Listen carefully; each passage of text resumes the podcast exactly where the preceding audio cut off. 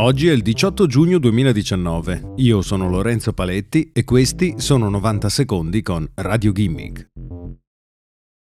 Instagram ha annunciato di essere al lavoro su un nuovo sistema di recupero per riottenere il controllo di un account hackerato. Inoltre l'azienda di Zuckerberg sta lavorando per rendere ancora più difficile prendere il controllo dell'account di un'altra persona.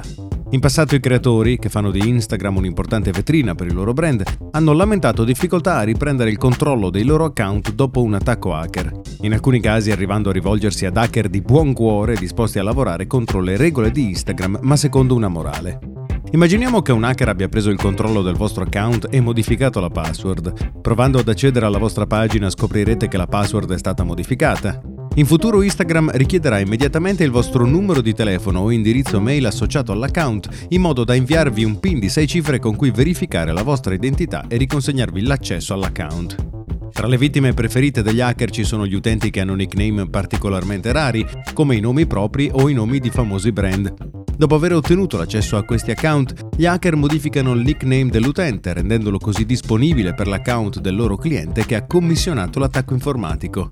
Per contrastare questa pratica, Instagram renderà impossibile per un utente modificare il proprio nickname nel periodo successivo ad un cambio di password.